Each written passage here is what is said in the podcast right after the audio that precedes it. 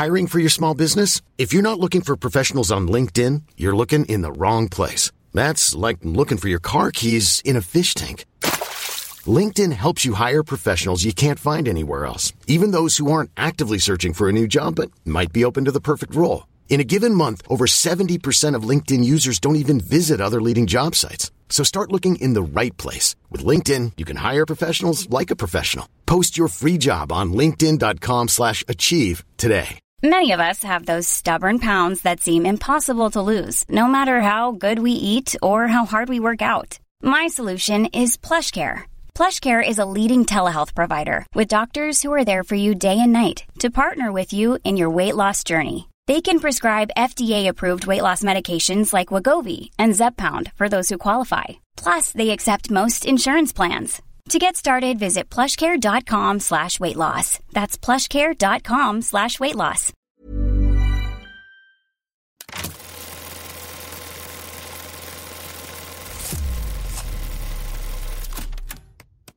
Good morning, everyone, or afternoon for those on the East Coast. Welcome back for a brand new edition of Collider Dailies.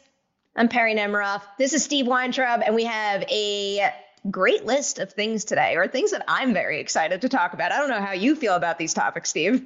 I, I'm I uh, I'm in. Let's do it. Okay, I'll take that. I'll take that. We're just launching right into it right now. The uh, the title topic of today's episode, our first topic up, is a review of The Exorcist Believer, which is the hot new release of the weekend.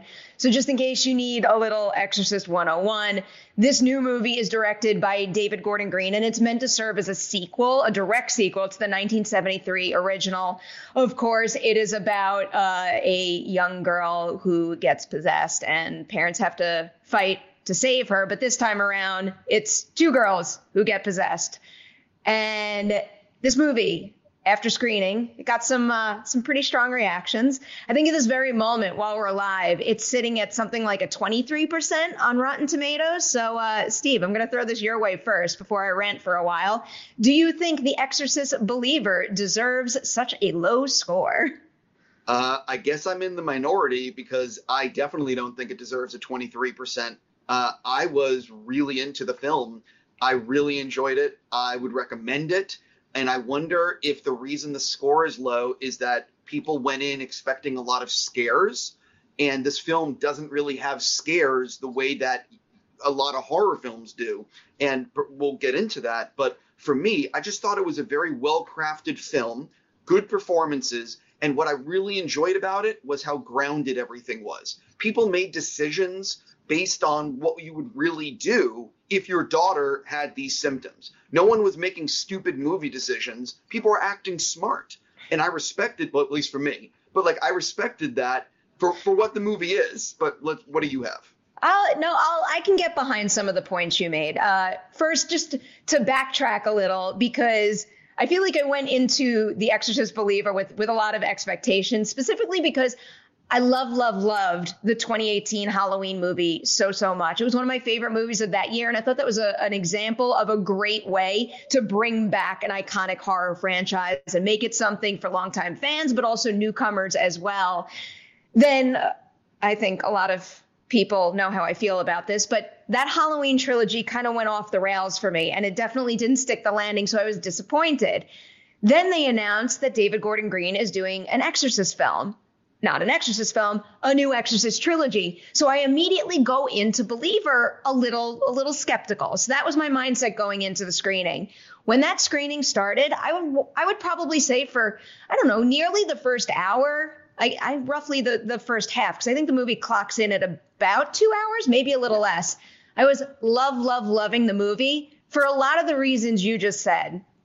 It is extremely character driven, grounded. It takes its time making sure that you get to know the new characters and you care about them. And then once the possession comes into play, it really does take its time in terms of showing how the possession changes the girls, how the parents respond. And I was very into the idea that, you know, they're pursuing all of these medical paths, trying to figure out what, what's happening to their loved ones, and they're helpless every single step of the way. My heart was truly crumbling for parents losing their children and not having anything to do to save them. And then all of a sudden, it veers into I must be a sequel territory. And that's where it lost me. Not entirely. Well, I have to ask you, and I apologize. I don't want to do spoilers, but when, when did it veer into sequel territory in the film for you?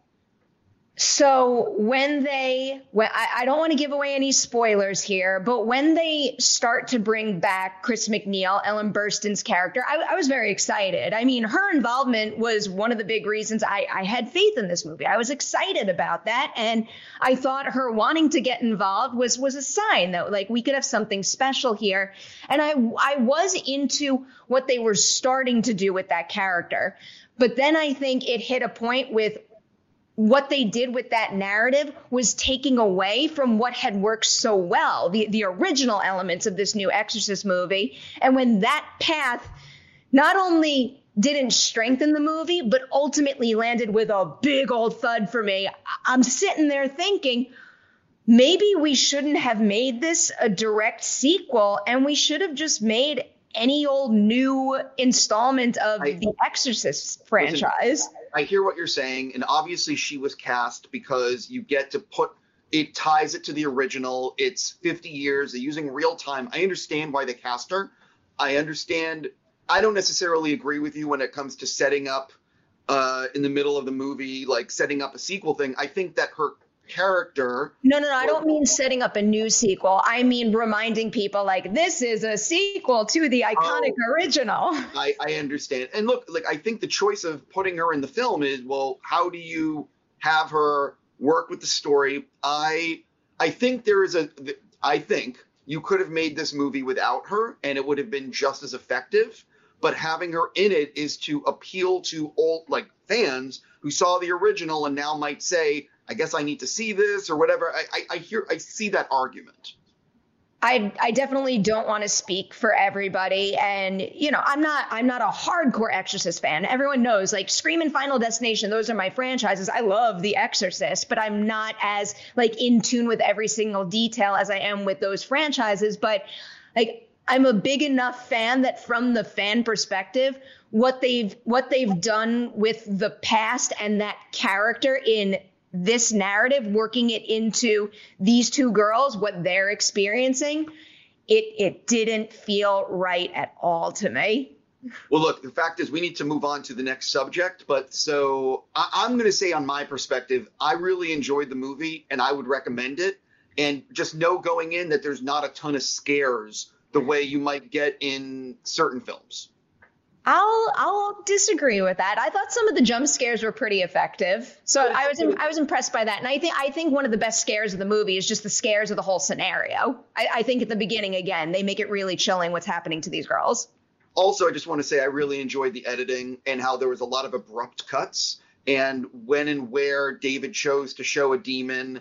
Like I, I really enjoyed what he did with it, and I'm really surprised at the at the low reviews and the really really negative reviews. I just don't get it. I'm I'm not surprised, but I also know that I very much enjoyed a lot of the newer elements. And also I'll just point out one more thing, how they change how they tackle an exorcism in this movie. I, th- I thought was like a, a, a, smart, interesting way to explore that and do something fresh and new. I don't know if they took it to the level they really could have, but it's a, it's an intriguing idea, and that's one element that does make this feel like a really fresh Exorcist movie. All right, from The Exorcist to The Beekeeper. Right now, we are going to give you our thoughts on the trailer for The Beekeeper. This one's directed by David Ayer and it stars Jason Statham. I'm going to have to read this from the official synopsis so I get all the details right here. But he's playing a man. Perri, Perri, but I'm going to pause you there. You don't have to sell this movie with a synopsis. Jason Statham has made a a, a, a, Jason Statham movie that happens to be directed by David Ayer, where he goes up for revenge on people. That is it, it, that is fair, but just so people know what beekeepers is, you, you got to know that. So like dudes on on a brutal campaign for vengeance and it takes on national stakes after it's reve- after he is revealed to be a former operative of a powerful organization known as beekeepers. There. Yes. That's what beekeepers is. Yeah, they're they're the people that get called when, you know, it's the same bullshit. Well, sorry, the same stuff in you know, all the movies. He's a super powered agent, except he's just whatever. The point is, uh, you know what this movie is before you go to push play on the trailer, saying that I'm a Statham, a Stathamologist. I'll say it like that. I like watching Jason Statham punch people in the face. And unlike some of Jason's movies, for me, where it felt like I was getting weak sauce, I do think that with David Ayer helming this, uh, it looked fun and it looked like they spent more than five dollars on it. So I'm like, I'm all in on Jason, you know, punching people and killing people. It, what can I say? Many things to say. First thing is, I think we need a like a running board on Collider Dailies for every time you drop a curse word. Right. I don't mean to. I'm so I'm gonna, sorry. I'm gonna like keep a tally. I'll give you a star for every single episode that you don't do that.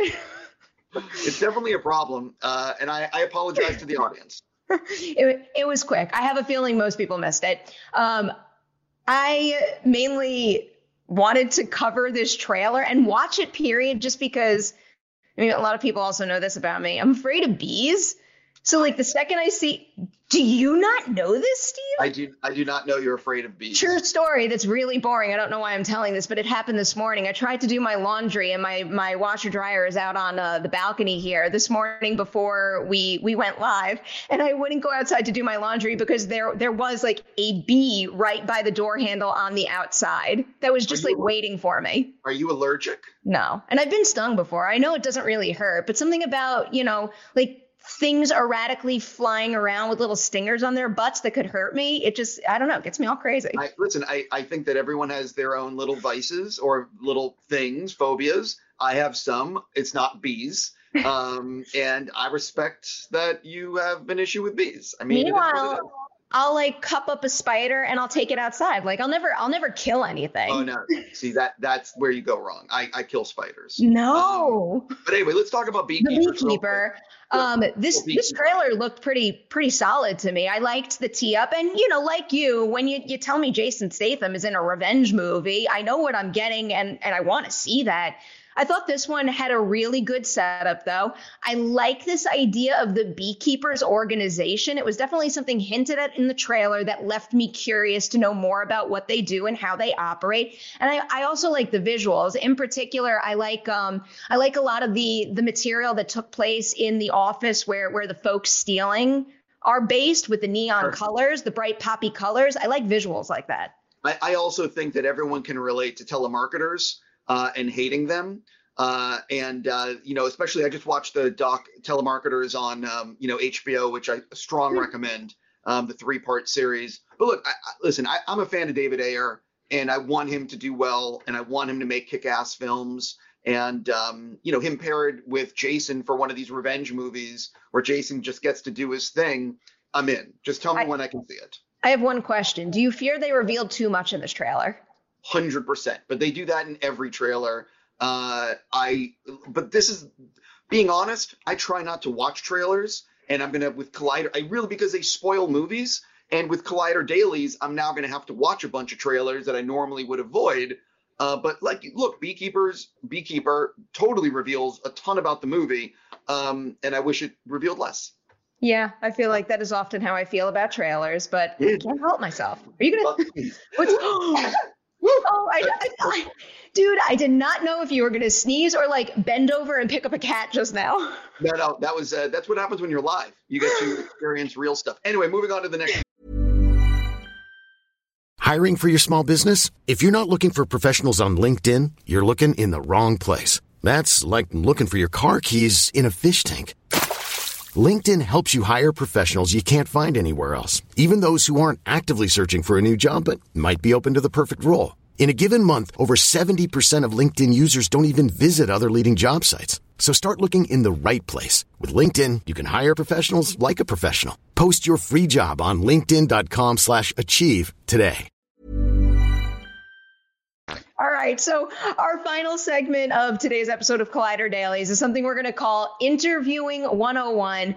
Part of the, the thing we want to do with Collider Dailies in an effort to make it stand out is have it serve as you know a peek behind the curtain industry wise there we've we've experienced a lot in this business between the two of us and we want to be able to give you some insight on this show that you can't get elsewhere. And a lot of you have watched interviews that steve and i have conducted so i feel like we're, we're particularly experienced in that arena of the industry. So right now we're each going to give three three tips or rules that we abide by when we prepare for our interviews Steve, do you want me to start first, or do you want to give the first one?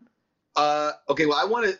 I want to start, and I'm going to say that uh, that my rules are all determined based on the length of the interview, and uh, I think it's important to to caveat this because if you are doing a normal junket interview at a hotel where you have four minutes on camera, how I prepare is generally radically different than when I have 20 minutes or 40 minutes and uh, whether it be in person or on Zoom, because when you have that much more time, you can Howard Stern it a little bit, where you can actually ask like different kinds of questions. So I think we need to say what how, what's the length of this interview, and that will give you my, or I'll be able to share more of how I prepare. Okay, I'm with you. Length is very important. I, I'll give you my like number one chief rule, the thing that applies to every interview, no matter who it's with, how long it is, how it's conducted, you name it. I I only ask questions that I genuinely want to know the answer to. And I know that sometimes you wind up in situations where nobody knows anything about the movie, and it's important to give basic background information just so people can appreciate the rest of the interview. But I, I find that it's important to me to always format those types of questions in a way that that excites me as well. And usually what winds up happening, or what I hope winds up happening, is that turns that answer into something that, yes, does give the basics, but also gives a little fresh, insightful a- angle to it that you wouldn't get anywhere else. That is so, my first one. So one of the advantages to doing interviews for Collider is that our audience is very ahead of the curve. And the people that read Collider know about movies, they know about TV shows, and they know what these things are about. So the the cheat that we have, unlike say news organization in Lincoln, Nebraska, is you know the news organizations around the country are cutting like a two three minute package, and they need the people that are involved in said project to give background to their audience to educate them, if you will. What is this about? Why should you see it? Well, I never ask about that because I know the Collider audience knows what Ahsoka is about or what the killer is about or Scream. And so we can ask, or I think I can ask questions that are more technical and are things that, that going back to what you said, that I want to know but I also think the audience would be interested in knowing. And, and I think that's one of the reasons why certain filmmakers and actors like talking to us because we're not asking a similar question because of our audience. Mm-hmm. I haven't right. also revealed anything about how I prep. I was going to say, so what is your second one now? um, no, I, just to be the real, real quick. Say I'm doing a four minute interview with someone. Um, I will always look at IMDb. I'll always read about them on Wikipedia. I'll do research on who I'm talking to to see if there's something that is out of the box that I can ask about that somehow pertains to the project. But then it also comes down to whether or not who I'm talking to. And I will cite an example here. If you're talking to The Rock, who is the nicest guy, you can ask about anything and he's going to be game to talk about it. But say you're talking to Tommy Lee Jones, who I've spoken to a number of times. He is a very difficult interview. And when I say difficult, I mean difficult. And you need to have your good questions that pertain to the project, that are interesting, and that are not BS. He wants no filler. So you need to be able to ask things like you can't say, "How did you prepare for this project?" You're done. He will destroy you. You know. Um, but you need to find things. So it really does come down to who are you talking to, and then I could keep on going about whether or not I enjoyed the film, and um, you know, am I wasting a, a minute at the beginning having fun, or am I getting right into it?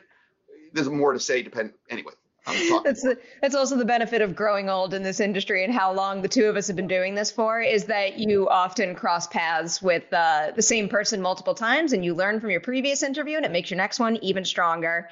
Um, a big point for me, and it's something that I definitely learned along the way, and I think it completely changed the way that my interviews feel, is when I realized how incredibly important it is to, like, yeah, ask the questions that you planned, but also listen. I find that some of the answers that I get that excite me most as a, as a, a viewer and a reader are the ones that came up spontaneously based on what someone said in an answer to a planned question. And then I asked an unplanned follow up, and it took us down a path that I didn't expect. But that is the most interesting thing in the world. Sure. But again, here's the problem. And this is what I wish some of the audience realized.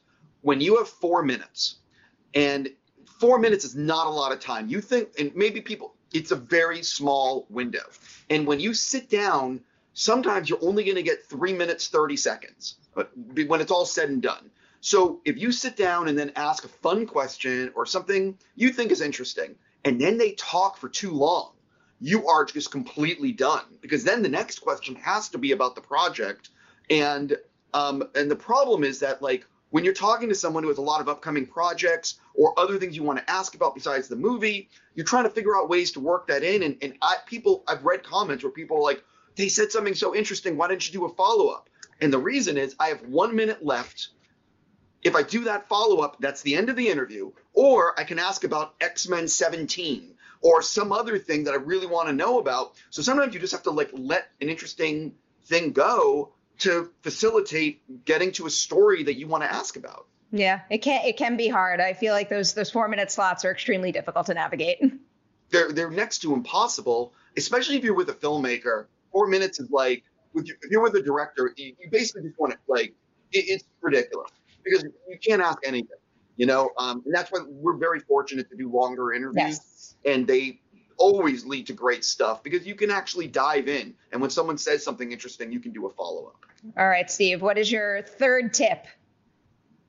Oh, my third tip. Um, as you said, I think you need to be in the moment and you need to make sure that even the questions you have if someone does say something, and, and I agree with what you're saying, if someone does, like I've sat down before wearing a weird T-shirt, and all of a sudden, no, no, and someone will, the other person I'm sitting across will start sharing a story about Martin Scorsese or whatever it may be, and then like you gotta follow up on that because you're getting something. Because sometimes, like Matt Damon's a great example I've worn some shirts across from him and he'll start talking about things and he has so many stories. And when he opens the door to a subject that you would love to ask about, but you don't know how to get there, and he's talking about it, you have to follow up, even if it eats into the movie, because you're going to get something that you're not going to normally get or anyone else is going to get. Or like when Chris Pine starts talking about his cell phone. Oh, no, it was Chris Evans. It was Chris Evans, right? His iPhone? Something like um, that? I think I asked him something about no, he said something about his iPhone, and then I did some follow ups, or that was actually a great story. I was gonna I was gonna say that turned out to to do really well, and people seemed really into it. That, it has nothing went, to do with the movie. Yeah, that went viral on social with him holding up his phone and the home. Yes. It was about the home button. Ah, that that's what it was. Okay. Yeah. I respect that opinion. I understand it. All right, I'm gonna get uh, I'm gonna get a little emotional with my last one because the last thing, my last personal tip that I always have to remind myself is, I feel like I always have to, even after all these years, try to stop and remind myself, you know what you're doing and you're good at what you do. I feel like a lot of people out there are like this. I'm very, very hard on myself and I doubt myself often. So sometimes just that quick, like, pause, take a breath, and remember you've been doing this for a long time. You're experienced, you know how to handle yourself, and you're prepared. That's all I need to kind of like set my mind right and walk into a room with confidence because I don't know about you, Steve, but no matter how many interviews I do, I don't think I ever go into one without any nerves. It doesn't matter if someone's a new filmmaker or the biggest star in the world. I am often a big ball of nerves before it starts. So I need to say that to myself to have that moment of calm and then do the interview.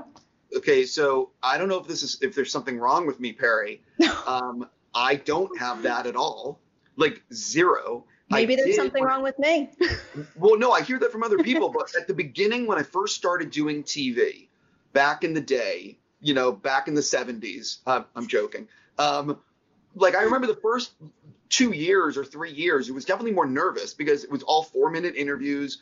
And you remember, I, I like I started Collider in a bedroom, like being in these TV interviews. I was like, get the f out of here! Like this is crazy. and I definitely was nervous. But now, um, the only time I get nervous is when I am moderating an event that is a really big deal and there's important people there. Like, I'll give an example, and I know we're over on time, but I'll just be very brief. I moderated a private event for the Adam Project with Ryan Reynolds and Jennifer Gardner and the the kid in it, and the, it was at a, a, special screening room filled with huge social uh, influencers, like the biggest people on TikTok, all these celebrities, and that was fine. But um, I realized uh, in the green room when I was coming out that all the heads of Netflix were going to be standing on the side. Ted Sarandos, all these bigwigs, and like there were all these very, very important people in the audience. And I do remember when I when I got to stage or when I started doing the Q and A, I'm like, I need this one to go great. I need the audience laughing. I need everyone thinking this was a spectacular home run because of the level of people in the room. And I remember being a little bit in my head about that, but that is a very rare moment for me to be nervous. Good example. I thought you were going to use that as a great opportunity to plug the very exciting thing you've got going on tonight. Oh, um, do you mean the Guillermo del Toro uh, oh, yeah. IMAX 3D screening of uh, Pac Rim? This is going with me tonight to put on the table if we have a table. One um, of the reasons I'm always less nervous to talk to Guillermo is because dude is the sweetest, the biggest heart in the world, always is so like articulate and enthusiastic about talking about his craft. He's one of the easiest interviews in the world just because of how damn great he is. Saying that, I agree with you, but I'm spending this afternoon working on questions that are not fully ready yet because the opportunity to have Guillermo for an extended Q&A is, you know, I don't want to pass up the opportunity to ask good questions. You will ask good questions. You will crush it. You always do, Steve. I'm, I'm not, that I'm is, not worried. That is it. That takes us to the end of this edition of Collider Dailies. That is that's it for the two of us this week. But tomorrow you get more of Maggie and John, who I watched their episode yesterday. They crushed it. So proud of them. Thank you all for tuning in today, and we will see you tomorrow morning with a brand new episode of Collider Dailies.